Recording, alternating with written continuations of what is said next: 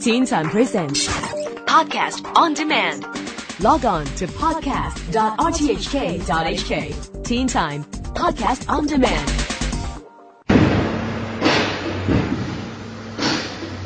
Good evening, Teen Timers. Industrial sounds and those in modern art galleries can certainly blur these days, it seems. Reflecting all manner of local themes, in this week's Around Town with me, Andrew Dembina, we hear about an exhibition on by a cutting edge SAR artist that was recently showed in the UK, albeit with a few changes between the one there and here. Let's meet one of the curators. That's Art World Speak for exhibition organiser, plus two of the artists. Uh, hi, I'm Johnson Chang.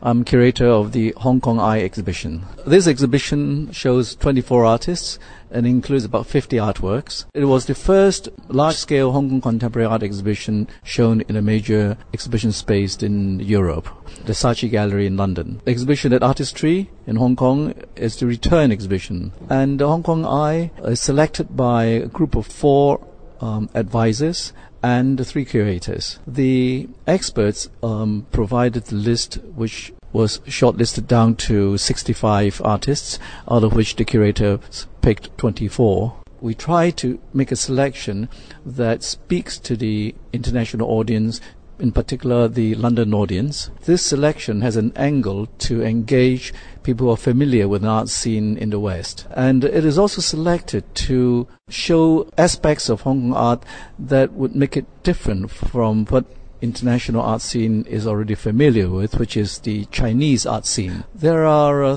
three more artists in this exhibition than the London exhibition, and we have um, some works that couldn't be shown in London. We have also some works that couldn't be shown here on account of size and weight and access through the lifts and lobbies. The spaces are very different, and uh, that accounts for the different selection. It is very exciting to look at new art, especially art which intentionally takes um, a subversive position, humor, and sometimes a sardonic approach to life, as well as funky approaches to doing things. And uh, it shows the quirkiness also that you do not see in the um, business-like dealings in Hong Kong.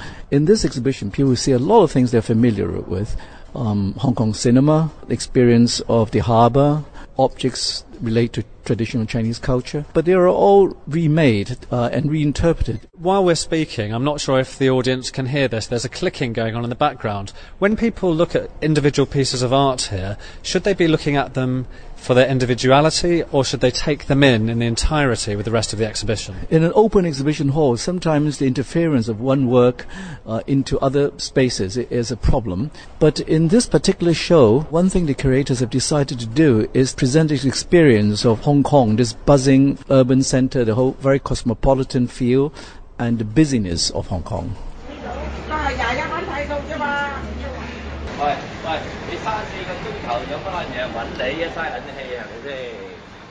Hello, I'm Amy Cheung. I am from Hong Kong, uh, one of the artists participating in the Hong Kong Art Exhibition.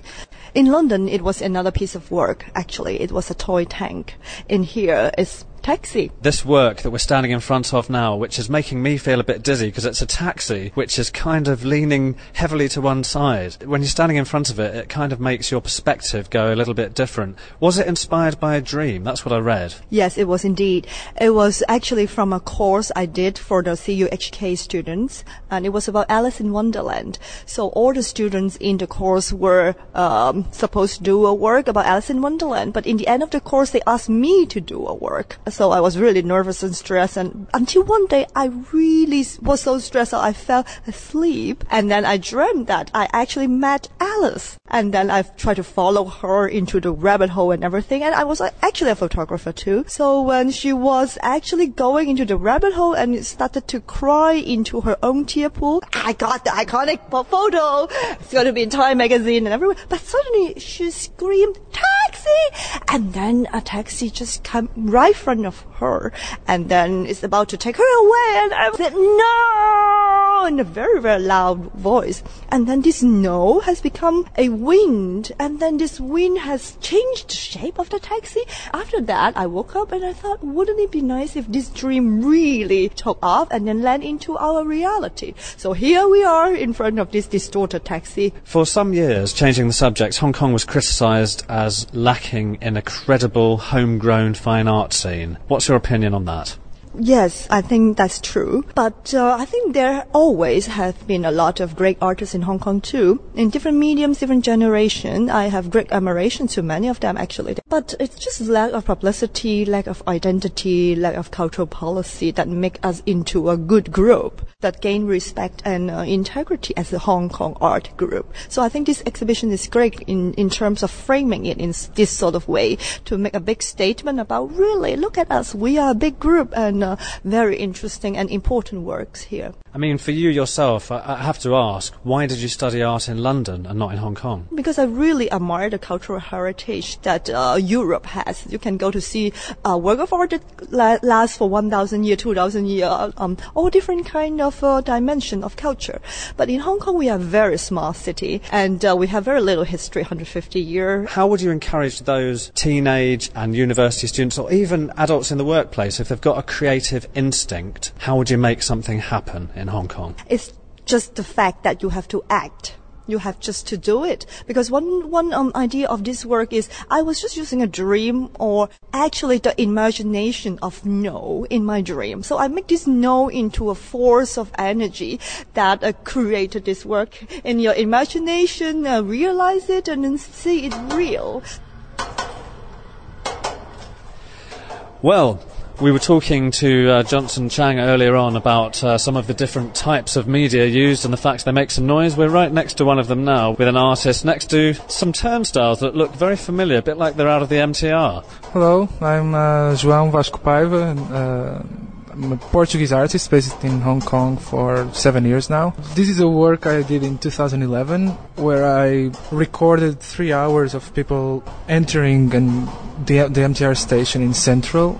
And I, I pick up that recording and I transform it into an algorithm that automates these ones to move. Okay, now around these um, turnstiles, which are moving by themselves as if magically, there are some boards which look a bit like MTR exit boards and local maps, but there's something a bit different about them. They are actually mimicking the, the MTR information boards, it, uh, and the whole idea was about removing information. It's a personal project in the sense that you know I don't read Chinese, so most of the times I look at things and I I perceive uh, mostly the design and graphic attributes. And here, what I tried to do was basically that. In my perception, these are very strong characteristics of uh, Hong Kong culture. When I show these works abroad, people can see that it's some kind of information painting, a map, but nobody would associate them with the MTR. And in Hong- Kong, people that take the MTR actually they, they can recognize them. Another thing that a lot of people, whether they live in Hong Kong or not, would recognise is the harbour of Hong Kong. And we are now standing in front of a very large projection of um, a video of the harbour, and it's rocking from side to side,